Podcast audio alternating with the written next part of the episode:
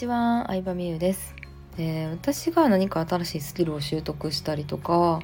うん、新しいことを学ぶ時に心がけてることがありましてそれはたくさんの事例を見てるプロに見てもらう、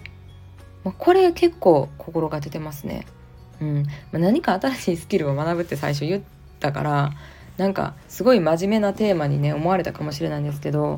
最近ね骨格診断とかパーソナルカラー診断とか自分に似合う髪型とかそういう美容系のことを研究してる時に気づいたんですよ。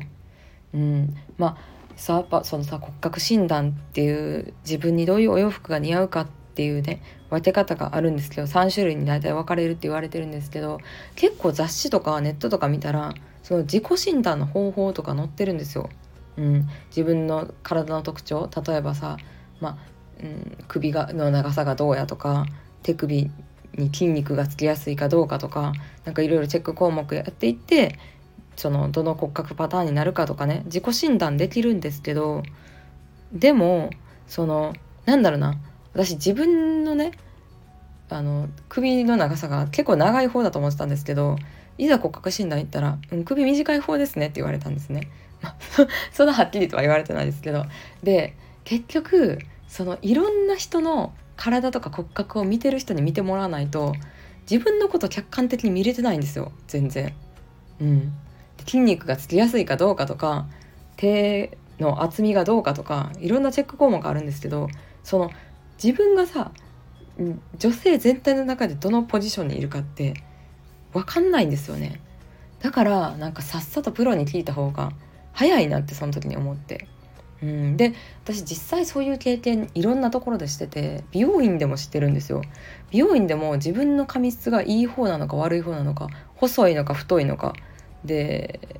うんとかなんかどんなシャンプーが合うのかってやっぱ自己判断では無理で今まで何千人何万人といろんな人の頭皮とか髪の毛を見てきてる美容師さんが見ると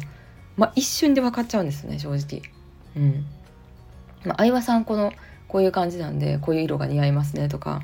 え結構細いタイプですねとか、うん、まあパーマは多分当たりやすいタイプですねとか言ってくれるんですけど、うん、なんかそれって多分自分事例を見てない自分がなんかいくら考えても分かんないことだなって思ったんですよね。うん。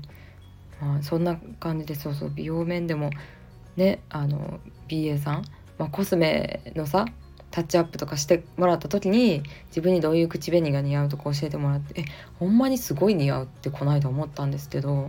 やっぱそれもさきっといろんな人の血色とか顔タイプとか見てるからあこれにあなただったらこれ似合いますねって、えー分かってすぐ教えてくれたと思うんですよね。うん、でもね一時期私ずっと似合わない口紅しててもう昔の YouTube 消したいなって思う回いっぱいあるんですけどうん客観的に見るのって本当難しいしなんかその事例を見てない人がいくら考えても答え出ないんだなってなんか実体験で思いましたね。うん、でそれは私はやっぱビジネスとかさこういう個人で起業したい人の、まあ、ある意味でなもう5年とかやってきてるプロなのでうんやっぱそのなんだろうな提供者の立場でも思うことはありますね。うん、その